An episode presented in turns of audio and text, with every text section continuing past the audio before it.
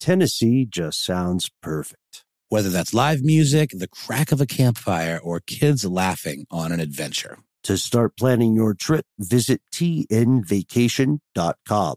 Tennessee sounds perfect.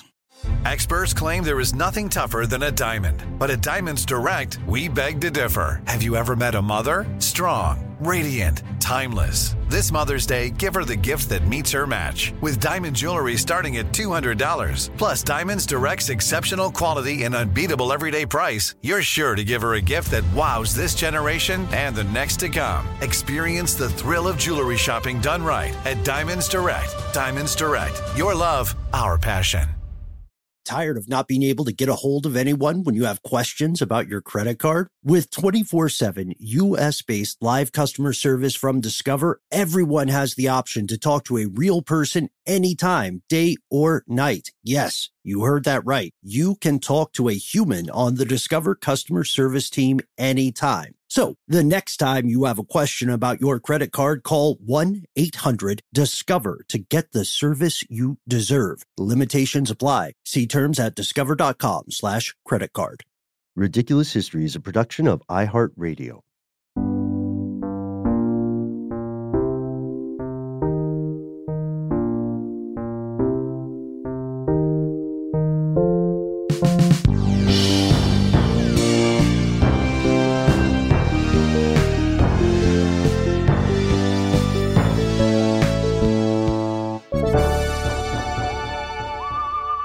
Welcome to the show, Ridiculous Historians. Thank you so much for tuning in today. As you know, we are uh, we are big fans of presidential trivia, obscure presidential facts, uh, more untold and dare I say ridiculous stories throughout the uh, the the history of this fine nation of ours.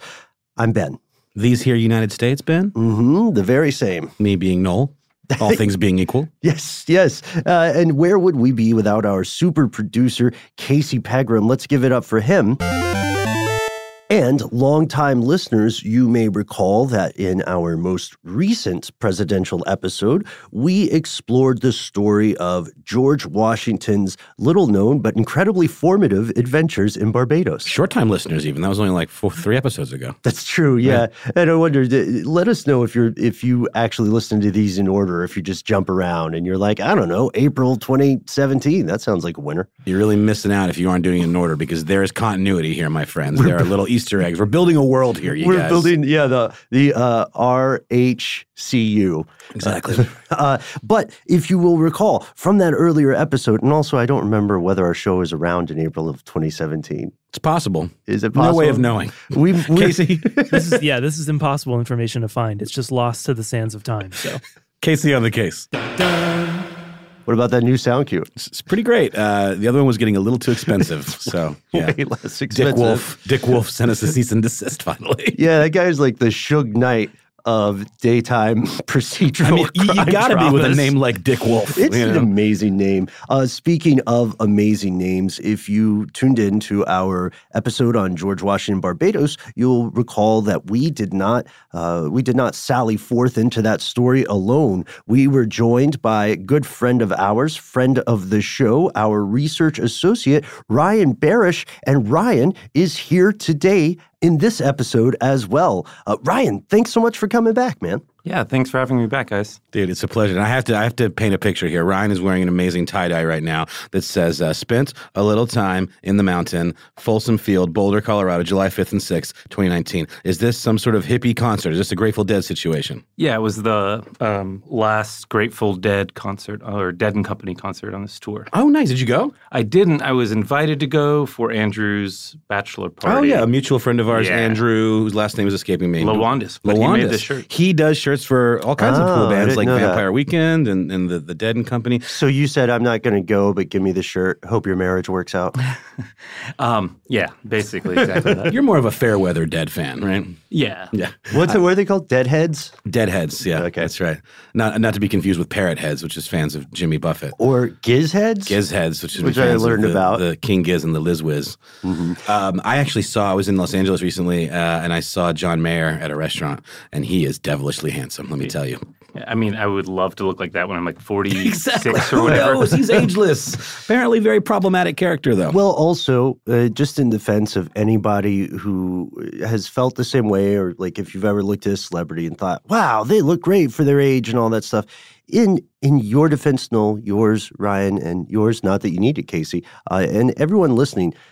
Keep in mind those people have teams of folks who are paid as like a paid a living wage to only worry about you know that person's teeth or that person's skincare or their weird you know wart. Like do we keep it? Is it good pr do we get rid of it? You know what i mean?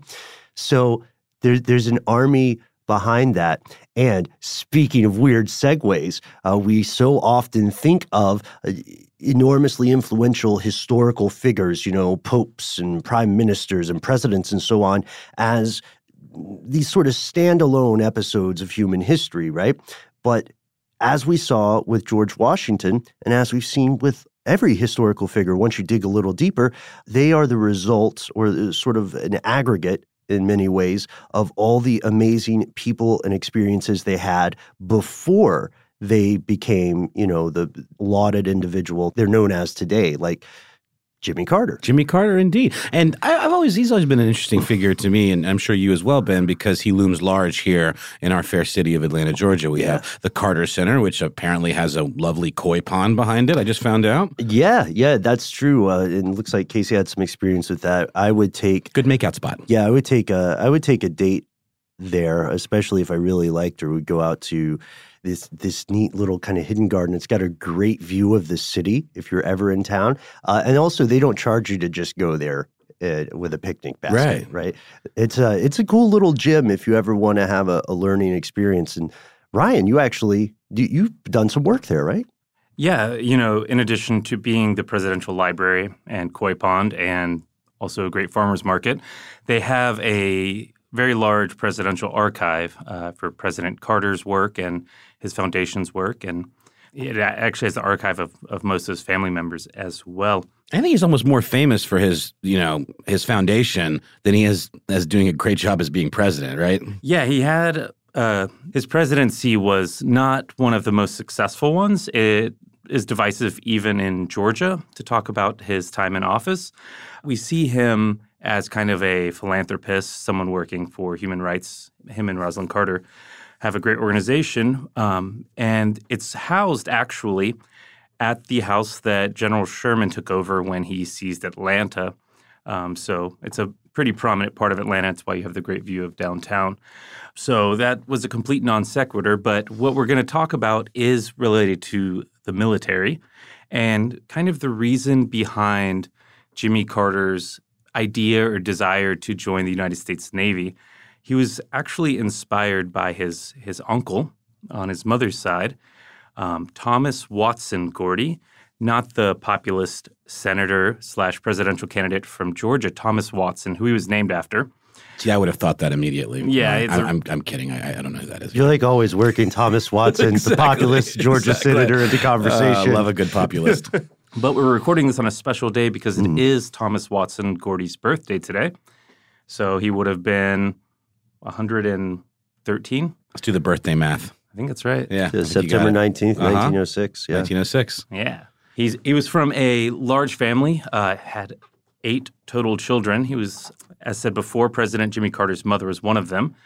But when he was married and was starting a young family, it was in the middle of the Great Depression. So he was looking to provide for his family during the difficult time. And what he did in order to do that was uh, enroll in the Navy. It's something that a lot of young men did at this period because you couldn't really see the world. There wasn't a lot of money, and the military ensured a comfortable living. I mean, hell, people still do that to this day, or at least kids I grew up with who didn't do super well in high school and wanted to see the world and didn't have any money, join the Navy, you know, or join the military. Yeah, definitely. I think um, the military, if nothing else, is a, a good a good thing to help you experience different cultures, to travel and to be stationed abroad.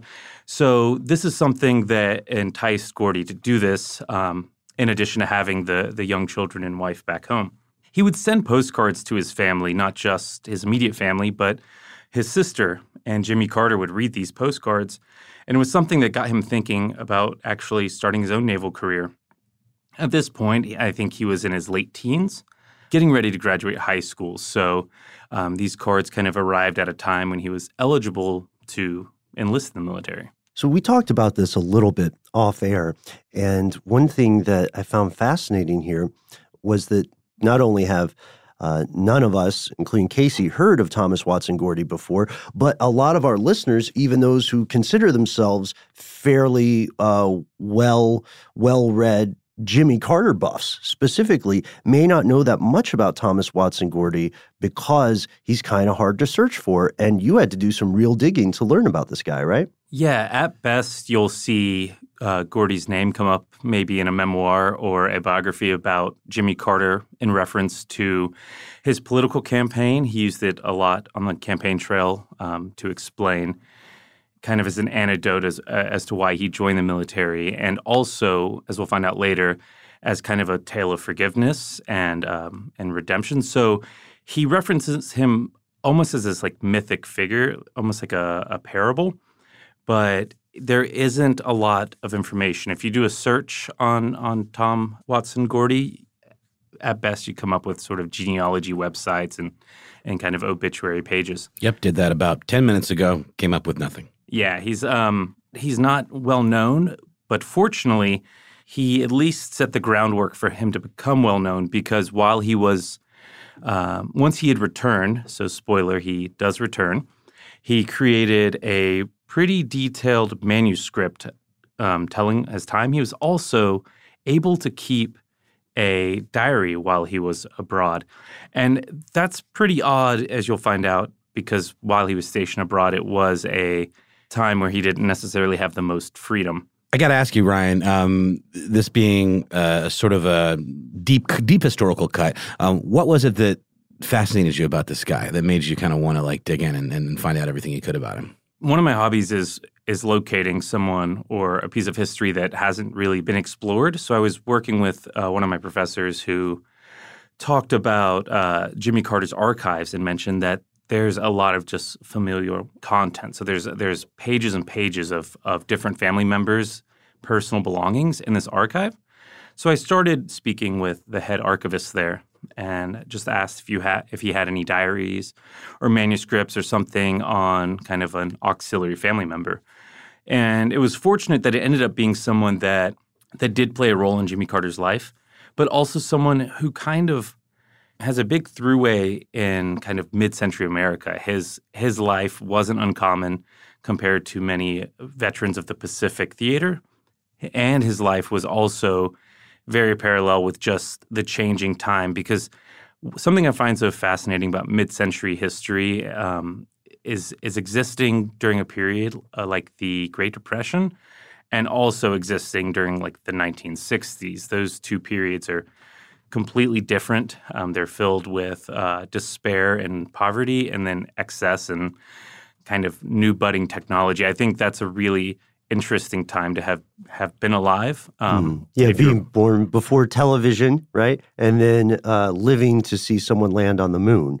There, there's there's a, a, very dense amount of progress in those in those eras. And also, I mean, like this this story is about to veer into some pretty fun uh, ridiculous, heroic kind of territory right now too. Like this guy, it was on the one hand sort of a case study in like what a life like this might have been, but he he got into some interesting hijinks, didn't he? Yeah, the the journal that he wrote, it started just a few days before the Japanese invaded Guam and took prisoners. So this happened the day after Pearl Harbor. So there was almost no no knowledge, no information had made it to Guam yet. And when Gordy and his his uh, comrades were, I guess that's communist.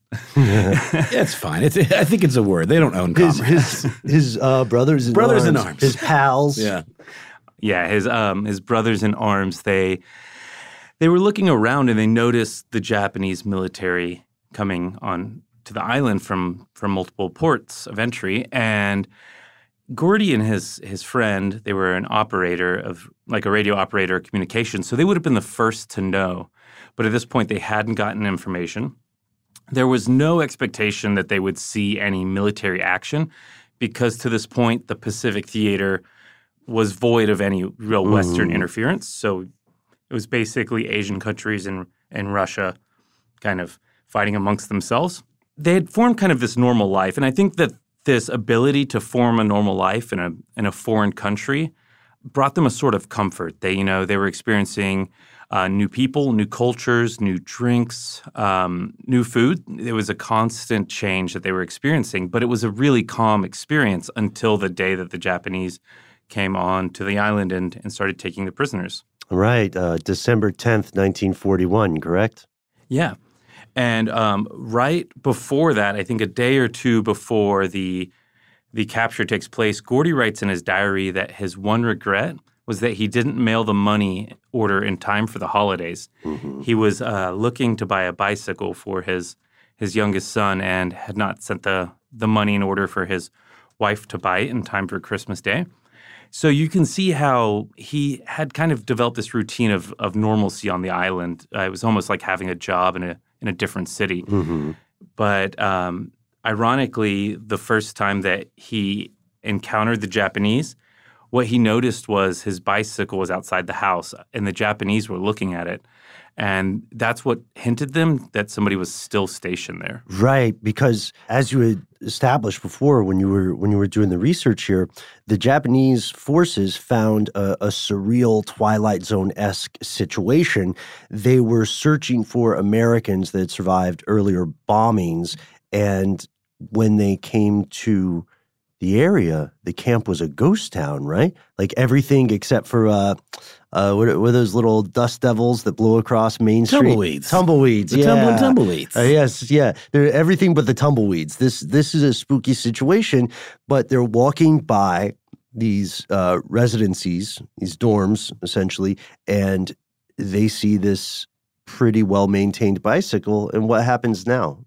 So one of the um, Japanese soldiers actually steals the bike and rides away on it. At this point, I think that Gordy realizes he cannot escape the Japanese. He now has lost his only mode of transportation, and at best, a bicycle against whatever soldiers might have would would hardly stand a chance. So he convinced his housemate to surrender peacefully.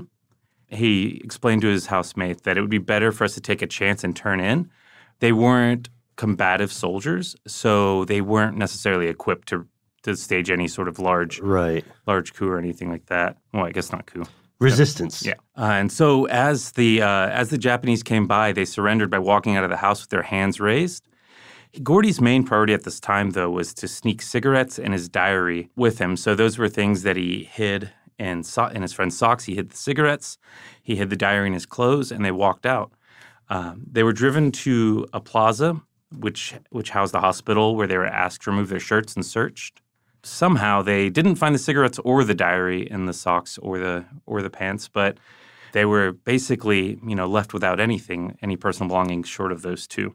And the uh, the POWs in the Japanese situation this time did not enjoy much in the ways of like international conventions, like you know, G- Geneva conventions, things like treatment of the captured in wartime. And as a matter of fact, these guys are at the very bottom of the social hierarchy, right? Yeah, they Japanese customs typically don't involve taking prisoners. So in their military code, you want to fight until your last breath and um, you never want to think about surrendering to the enemy.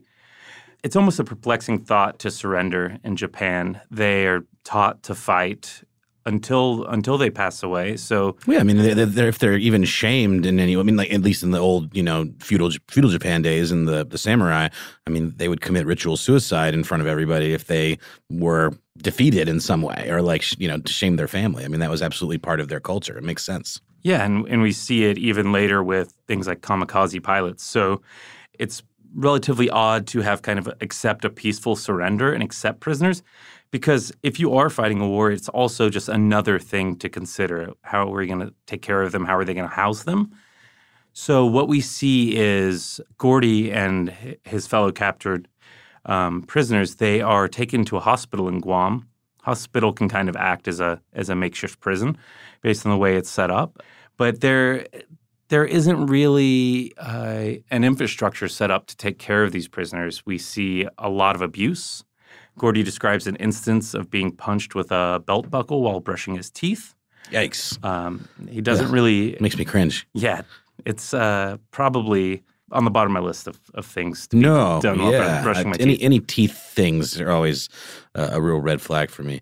Um, yeah, and there was all kinds of other mistreatment that he witnessed as well. Yeah, I mean the hospitals did have nice rooms, but they removed all the beds, so that's just one aspect of this kind of prison environment that the Japanese were looking to create. They stayed in this hospital for about two days before they were moved to a Catholic church, where food was even more limited. So they had been receiving uh, two meals of ping pong sized potatoes and a slice of bologna. Less than a month later, Gordy had written that they were they were boarding a ship, and this kind of signaled the end of of freedom for him. Uh, he was leaving the country that he'd started to feel at home in over the past few years, and now he's headed to a foreign country for an uncertain amount of time. Out of the frying pan into the fire, or perhaps we should say, out of the frying pan onto the hibachi, right? Tired of not being able to get a hold of anyone when you have questions about your credit card? With 24 7 US based live customer service from Discover, everyone has the option to talk to a real person anytime, day or night. Yes, you heard that right. You can talk to a human on the Discover customer service team anytime. So the next time you have a question about your credit card, call 1 800 Discover to get the service you deserve. Limitations apply. See terms at discover.com slash credit card. Snagajob is where America goes to hire, with the deepest talent pool in hourly hiring. With access to over 6 million active hourly workers, Snagajob is the all in one solution for hiring high quality employees who can cover all your needs. On demand, temp to hire, part time or full time. You name the position warehouse worker, retail associate, grocery store clerk, fitness trainer, baker, stylist, bellhop, podcast producer. Yeah, Snagajob's got a worker for that. With our easy to use platform, you're able to seamlessly post and fill available positions quickly with a dedicated customer support team to provide all the help you need along the way. Kind of nice knowing you have a talent pool like that in your own backyard, right? Snagajob is the partner you need to keep your business running smoothly. So visit snagajob.com or text snag to 242424 to talk to an expert. Snagajob.com, where America goes to hire. This episode of Ridiculous History is brought to you by Mint Mobile. You know, Ben, I got to say, one of the best parts about spring cleaning is that post clean clarity you get where you're like, man, how have I been living like this? What's wrong with me? You're right, Noel. It's it's kind of like when you find out you've been paying a fortune for wireless when Mint Mobile has phone plans for 15 bucks a month when you purchase a 3-month plan. It's time to switch to Mint Mobile and get unlimited talk, text, and data for 15 bucks a month. To get this new customer offer and your new 3-month unlimited wireless plan for just 15 bucks a month, go to mintmobile.com slash ridiculous. That's mintmobile.com slash ridiculous. Cut your wireless bill to 15 bucks a month at mintmobile.com slash ridiculous. $45 upfront payment required, equivalent to $15 a month. New customers on first three-month plan only. Speed slower above 40 gigabytes on unlimited plan. Additional taxes, fees, and restrictions apply. See Mint Mobile for details. They take these POWs to Japan where things get worse and worse. Uh, and this this is interesting because I was looking through some of your research on this, right? And I notice, like you said at the top of the show in his diary, he lists uh, he keeps track of things like his income, and he continues to do this in the Japanese prison but we're still I don't know, we have some speculation on what he was doing. Most a lot of people in prison don't have a job like that. Yeah, it, it is odd that he was able to notate re- still receiving income. And um, it appeared that he was able to work for different people, maybe doing odd jobs and bonus jobs within the prison. The conditions in Japan were, as you can expect, poor. They didn't have prisons set up. Their only source of heat was actually a small hibachi uh, made of ceramics. Uh, the heat wasn't really able to keep the prisoners warm. It, it kind of just turned into a um, a cause of, of actual physical headaches from all the carbon monoxide that was coming from the hibachis. There was also sanitation issues, um, things like a long slit cut in the floor that was just the toilet. Mm. But despite the living conditions, he does note that uh, that he is being paid. He doesn't state where it comes from, but based on based on reading that um, that journal that he wrote, and also I was able to find some books of people who were actually captured in Guam at the same time as him, and they note that they were able to work small jobs or work extra hours, um, whether it was farming or or manufacturing, Mhm. to earn a little bit of extra money. So I would assume his his situation is the same. But he does talk about creating a sort of a, a barter system by stockpiling cigarettes and later selling or trading them. That also is likely a source of income that he had by, um, you know, kind of hoarding cigarettes as he had them and using them as a kind of a leverage tool later on. That allowed him to gain a little bit of power, kind of in the in the prison socioeconomic life he was able to swap and buy things in secret. And it was also like i said possible he's being paid on a table. Like um, he could he could cook for japanese officers who didn't feel like cooking for themselves. That seemed to be a, a job that some prisoners were able to do to earn some money kind of in secret.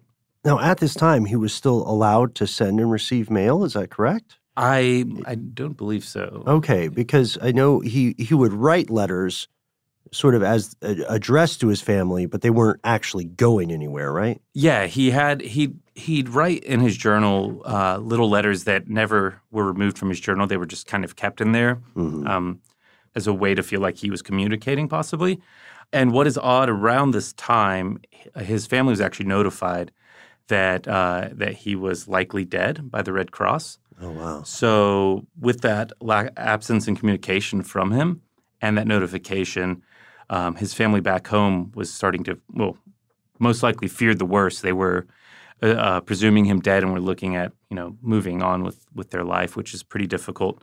While Gordy was still kind of doing the repetitive days in the prison, which started to mess with him physically and mentally.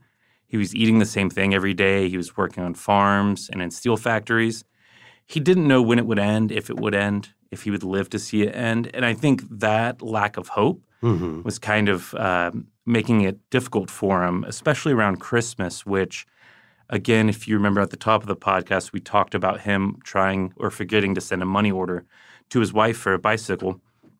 Well, this Christmas marked about a year since he'd been held captive. And he was he missed writing letters to his family, but he uh, in his notebook he would write in there about how he, guilty he felt about missing the important events hmm if you look in the calendar, and we'll post some images of of his calendar, he'll notate all the birthdays he misses, and it's it's really sad to see. He also notates medical issues he has, um, teeth he lost, all all sort of sorts of interesting things on there. One interesting thing that he did keep in his calendar was he would notate when he shaved his his beard, and at, for a while he actually had a beard growth count that he was he was working on growing out a beard. Became a little bit of a distraction for him. And whenever he was asked to shave his beard, he would typically write about it in his journal and express some some frustration that they were trying to take away one thing that he can control. hmm So he was trying to create some sort of rhythm and meaning for himself and his life, and through writing in this journal and keeping a calendar. But the days were still strenuous, um, and you know the diary provided some relief, but it really was kind of a small thing um, in the in the grand scheme of things. Of course, he also wrote about revenge fantasies, right, and uh, hopes for uh, ho- hopes for retribution. Yeah, if you recall, when he was captured, he convinced his housemate to go peacefully. So he really didn't have a, a violent streak or an aggressive streak. It, appeared before being captured, but towards the end of his journal, you start to see things like him saying that he would like to uh, watch them die or be the one that kills them. He starts to talk about uh, about in in pretty physically gruesome detail or very specific detail about how he would like to harm them. Yeah, I mean, I can relate to that. Sure. I mean, that's a long. How long was he in prison total at this point? It was uh, at this point when he starts writing about it, it's about a year. That's that's Yeah. that's enough. I don't know. Yeah. I don't know I'd make it that long without thinking some pretty pretty uh, impure thoughts about what I want to do to the folks that were like torturing me and making me sleep on the floor and you know all of this stuff. It just seems very, very, uh, very awful. I think a year is more than enough. Yeah. You know what I mean? And if I'm sure we have people listening now who have kept journals and diaries who are not in a military prison situation, right? And they probably already have some some pretty heartfelt, uh, graphic, angry things in their own life experience uh, during peacetime. It was interesting to me, Ryan, the story of Miyazaki, who was like one of the big bads for Gordy, at least. Yeah, Miyazaki, who was actually the person who punched Gordy with the belt buckle earlier while brushing his teeth, he is uh, he's brought up a couple of times throughout this journal. One time he writes that I hope he gets killed in the first air raid here, and I hope that I will be here to see it. So that kind of gives you an example of he not only wants wishes death upon him, but he also would like to witness it, Mm-hmm. which is, I think, to me the the ultimate uh, disdain for somebody. And what's really interesting is that Donald Giles, who's the author of Captive of a Rising Sun, which is his memoir um, that he wrote while being captured with Gordy, he doesn't mention Gordy specifically in the book, but it's really interesting because they mention a lot of the same characters. So while they may not have been necessarily close enough to write about each other, they were having a shared experience within this prison. Again, like we said, he was really non-combative. He was uh, he was willfully surrendering to them. Now he's moved towards wishing death upon Japanese guards. Yeah, this is weird too because we can kind of see this inner world that has been constructed, right? Because whenever people are isolated from the larger world, we sort of conform to the size of our container, right? In every sense of the word. So he's monitoring things as closely as he can so he doesn't get lost in the sameness and the routine. And one thing that's fascinating here is like many people who are imprisoned, he is trying ardently to learn any news of the larger world, right? And he figures out some ways to do this, but it's not as simple as, you know, hopping on a phone or hopping on a computer or reading a newspaper, even. He has to kind of guess based on the changing behavior of what? The guards, the authorities? Yeah, he would often assume that the way that he was being treated, if he was being treated positively, it meant that it's possible that the Americans were winning, that the Japanese keeping him captive might be coming to an end. And as he's being treated worse, he would assume the opposite, so that the Japanese were winning the Pacific Theater. Kind of towards the end, close to his release, he actually writes that uh, he says, My God, we must be winning the war. Because there was one day where he went to a concert that they held there. He had free cigarettes and a large meal, which was definitely not the the common situation for him in the prison. Well, let's cut back to the good old US of A. Let's go across the pond. I believe earlier you said that uh, many of Gordy's relatives were convinced that he was dead, and that was based off the uh, the estimation of the Red Cross, right? Yeah, so they were unable to verify whether he was taken captive or killed in a previous bombing raid, so that he was assumed dead by the Red Cross. This had an impact on on multiple members of his family.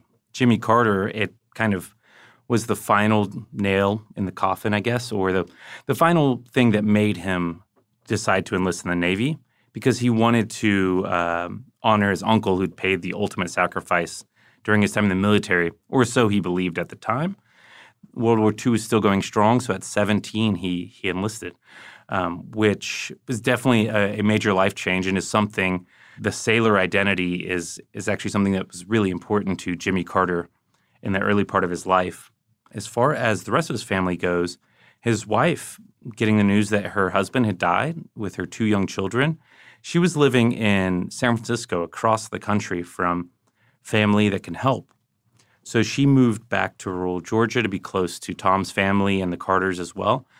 She was living there for a little while until she found out that he was confirmed or supposedly confirmed dead. So from the time he left to the time he found out, she was spending the time in Georgia. But once she found out he was dead, she decided to move back to San Francisco and try to continue her life there, where she actually got remarried um, and started a new life. Now, as you guys know, he does return home. So this this remarriage kind of sets up a, an awkward situation. So um, upon his return, he weighed less than 100 pounds. So obviously, it had taken a toll on him. Dorothy, when she found out he came home, she offered to annul her current marriage, which is, I don't know. How do you guys feel about that? I feel like it's a nice thought, Yeah. But that's that some things can't be mended. It's a little too, too little, too late kind of situation, I think, right? Yeah, it feels like maybe she was doing what she thought was the right thing to do. Yeah, many in the in the Carter family thought she got married too soon. It was kind of a common thing that they they blame uh, his his first wife Dorothy with with contributing to his mental anguish and depression that he experienced in the rest of his life. While Jimmy Carter actually spoke about this on the campaign trail is something that is way more nuanced than just being remarried. Because if you assume that your husband's dead, Yeah. especially after a couple of years of um, of him being detained, you're going to assume that you well, you're going to want to continue your life. You're going to want to find some sense of normalcy, whether that's a husband, a new job, a steady place to live. Sure. Um, there's going to usually be change involved in that, and I'm sure she wasn't expecting her husband to reappear. So I do think it was a sweet gesture, but it is one of those I don't think there is a winning situation in any of it Mhm. um, because someone's going to be terribly bothered by by a decision that's made. And unfortunately, uh, Dorothy was put in kind of that impossible situation. Yeah, it's sort of a rock and a hard place, as you said. Kobayashi Maru for the Star Trek fans out there. Thomas Watson Gordy, I have to say, I think he made the right decision by saying no, don't don't annul your marriage just because you feel like it's the right thing to do. Do what you truly want to do. And he lived out the rest of his life in the US. Uh, he passed away in 1975. And by the time he had passed away, Jimmy Carter's uh, career was already in like he had seen the career begin from the Navy days, so on, and and I think it's safe to say that for a long time, Jimmy Carter considered Gordy to be like one of his personal heroes, right?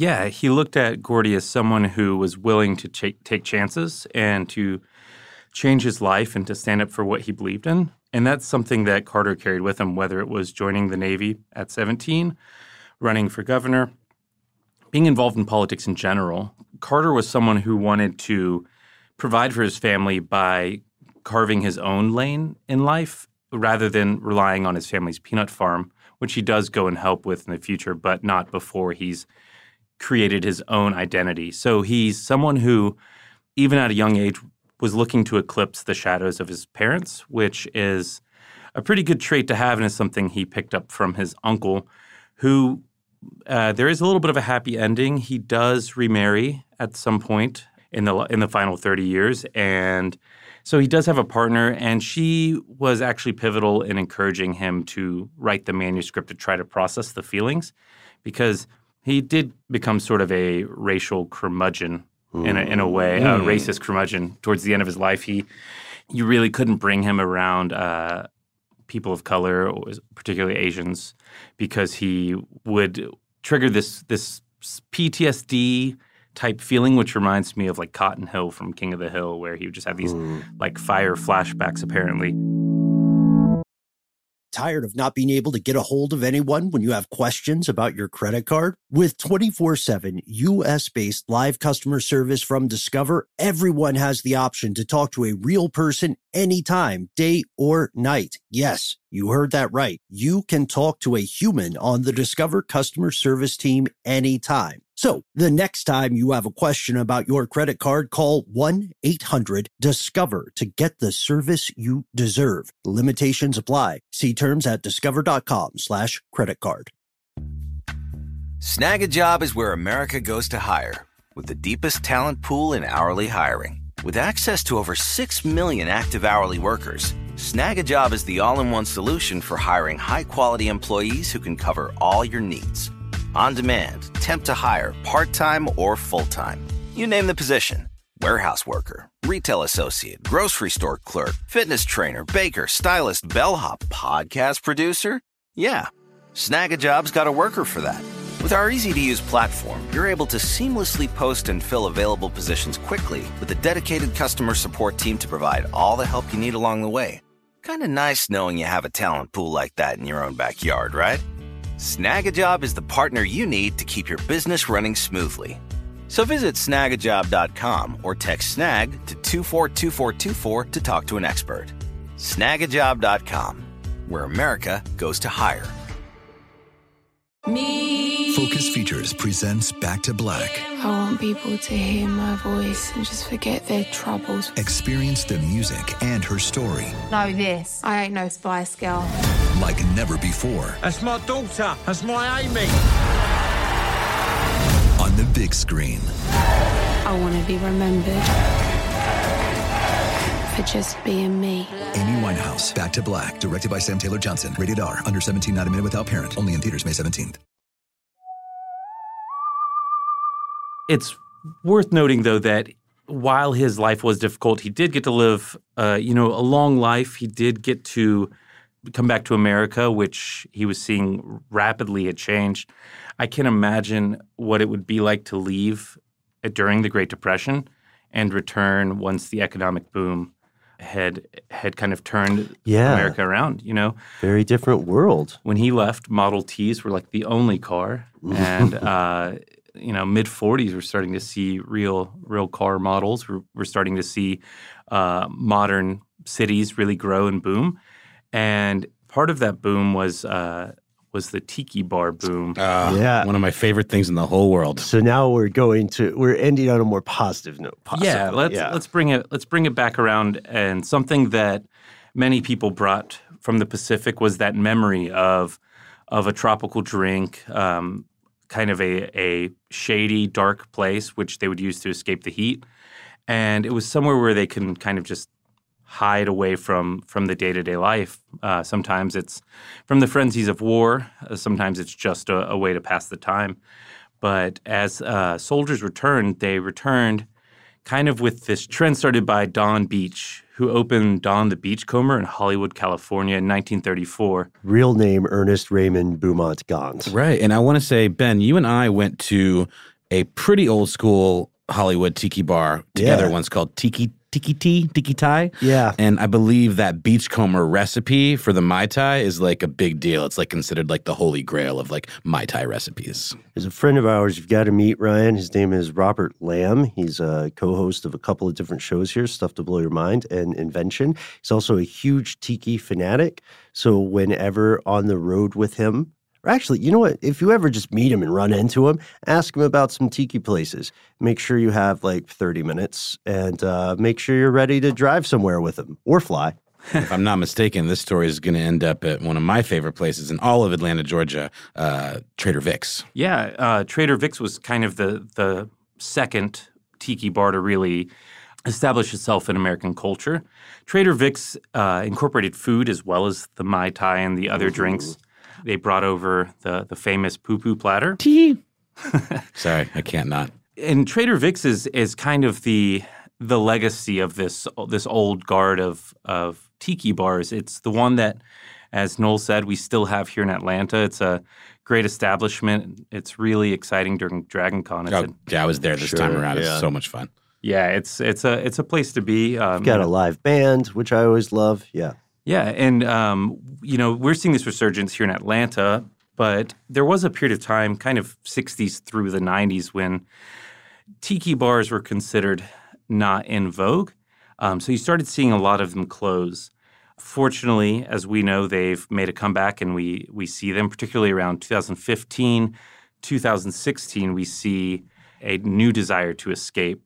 And it's so lucky that some of the historical ones are still around. You know, like Trader Vic's is pretty much as it's always been. There's a place in Portland called Alibi that's like another older one. Maybe it is circa the 60s or 70s, though. That's the craze. There are a lot of there are a lot more on the West Coast. That's too. right. That's Yeah. right. Yeah, the the 60s and 70s still had tiki bars. We were just seeing the the bigger brands, um, their their growth kind of slow down. I see. Um, kind of 80s and 90s, you're not seeing any new tiki bars open. But what is interesting about the tiki bar formula is it's based on cheap rum, which at the time was uh, it in the Pacific? Was it? It wasn't in the Pacific. Yeah. so, so Don, who was kind of a a world traveler, he wasn't necessarily in the military. That's not how he. Well, he was later, but that's not how he found Don the Beachcomber's uh, Mai Tai recipe. Is he uh, thought, what is the cheapest liquor I can get my hands on? And at that point in the Caribbeans, rum was was very inexpensive and very sweet and worked as a fine substitute for what he had tried when he was in the Pacific. Back to this sort of escapism and the, the fall of the tiki boom, what we see in, in 1989, um, current President Donald Trump, he made a purchase of the Plaza Hotel in New York.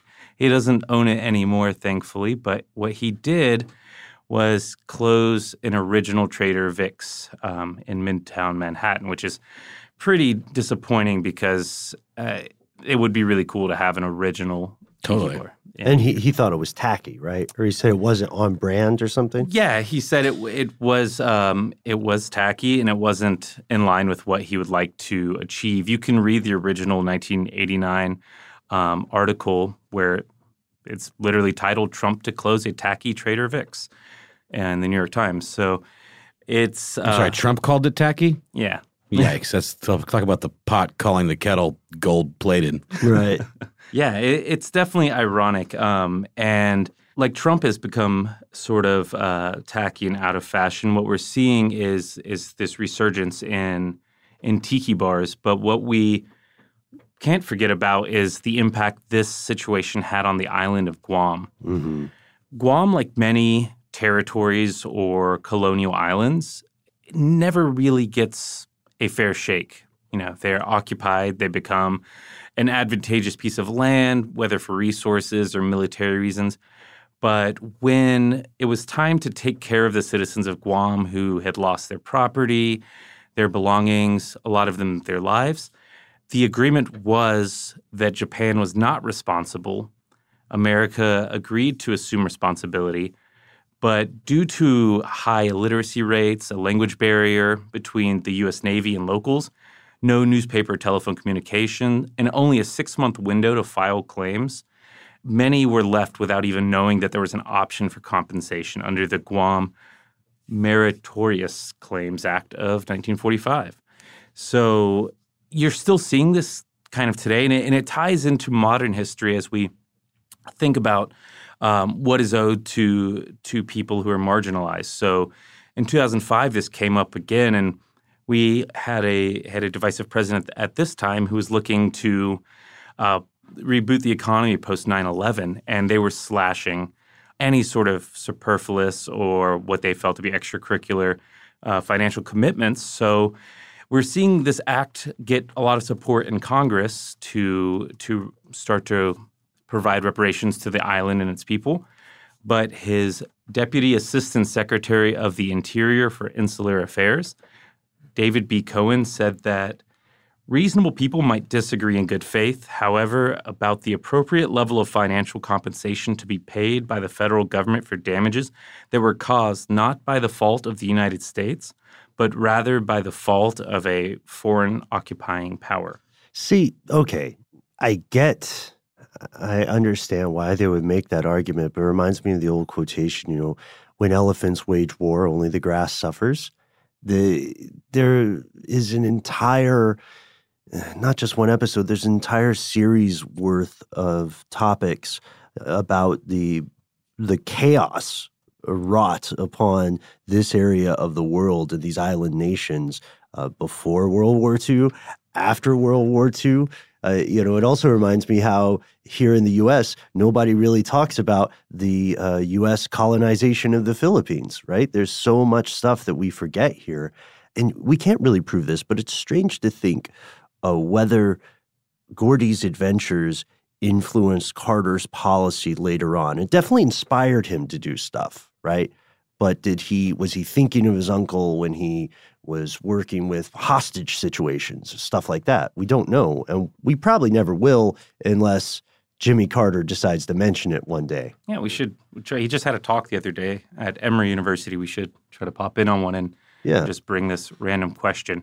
Um, you know, something else that's that's important to think about in this is the way that these large nations, America, England, France, Germany, all these large countries who have colonized nations in the past, when they cause damages to people who aren't major players in the game, but actually are kind of vital to the creation of the wealth that these countries are desiring. So if we look at the enslaved people in America ask, and their descendants asking for reparations, it's a similar situation.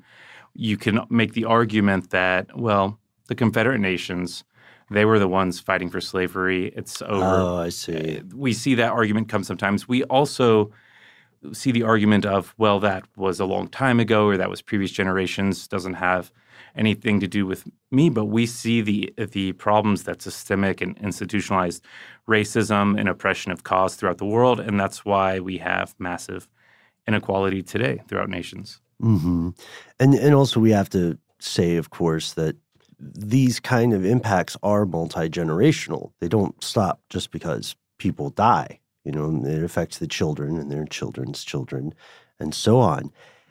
And this, okay, so this is this is our story, and I think this gives us some insight into President Carter, former President Carter, that uh, would surprise most people. Now, here in Georgia, of course, we tend to know a little bit more about Carter than the average bear, uh, because again, he's got the Carter Center and the library here, and teaches Sunday school here, and speaks at Emory here. Uh, you know, sometimes you can see him at the right restaurant. But even here in Georgia, a lot of people are unaware of the tremendous influence that his uncle had on the young Jimmy Carter. Ryan, thank you so much for returning to the show. You Yeah. know, yeah. Uh, where can people uh, learn more about your institution, the work you guys are doing? Um, you can follow us on Instagram at GSU underscore MHP. That's the Georgia State Master's Program of Historic Preservation. Well, Heritage Preservation is what our program's called, but we kind of dabble in all sorts of public history and preservation topics. Fantastic. And while you are on the internet, folks, this does conclude our episode, but not our show. The story continues. You can be part of it if you check out our Facebook group, Ridiculous Historians. You can also find us as a group and as individuals on Instagram and Twitter. I am at Ben Bowlin on Instagram, and I am at Ben Bowlin HSW on Twitter. And I am just a Gramster. You can find me at How Now Noel Brown. Big thanks to our super producer, Casey Pegram, to Alex Williams, who composed our track. And it's weird because, you know, now you're in person, and usually when we're talking about you, you- you're just sort of existing in the ether of ideas, but you're a real person. You're right here, right now. Ryan Barish, thank you. Yeah, thank you guys. Yeah, in all his Technicolor tie dye glory. Nice callback. Thanks, man. Big thanks to Gabe Luzier, our other research associate and compatriot, comrade, brother in arms, whatever you want to call it. Uh, thanks to Alex Williams, who composed our theme. Thanks to Christopher Hasiotis, here in spirit. Uh, thanks to the Quizster for not showing up once again, but I have a feeling that we're, our luck is going to run out on that very soon. Uh, thanks to you, Ben, for having such a well coiffed, a bit of facial hair going on today. It's very, very dapper looking. Thanks, man. Uh, this is something that we don't see a lot because this is an audio podcast. But my favorite thing to do nowadays is to flip the the phone, the headphones over, so I look like either Geordi La Forge or Cyclops. What Yep. do you guys think? Yeah, or a little bit like Robocop, maybe? Oh yeah, yeah. There we go. Picture it. We'll see you next time, folks.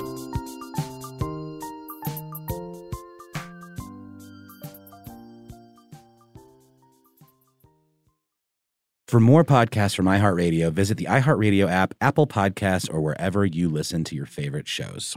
Judy was boring. Hello. Then Judy discovered ChumbaCasino.com. It's my little escape. Now Judy's the life of the party. Oh, baby, Mama's bringing home the bacon. Whoa, take it easy, Judy. The Chumba life is for everybody. So go to ChumbaCasino.com and play over 100 casino style games. Join today and play for free for your chance to redeem some serious prizes.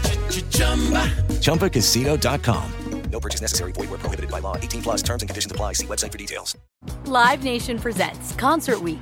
Now through May 14th, get $25 tickets to over 5,000 shows. That's up to 75% off a summer full of your favorite artists like 21 Savage, Alanis Morissette, Cage the Elephant, Celeste Barber, Dierks Bentley, Feid, Hootie and the Blowfish, Janet Jackson, Kidz Bop Kids, Meghan Trainor, Peso Pluma, Sarah McLachlan.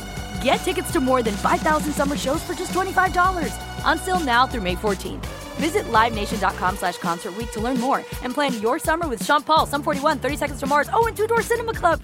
Zero Foxtrot isn't just a brand, it's a way of life. Founded and operated by veterans, Zero Foxtrot's unique apparel and gear echoes the grit of the warrior culture. Zero Foxtrot dedicates itself to producing content, honoring the sacrifices of forgotten heroes of the past, and connecting history to the present. Embark on a journey with Zero Foxtrot today at zerofoxtrot.com. It's not merely our products, it's about the ethos that we embody rugged, resilient, and timeless.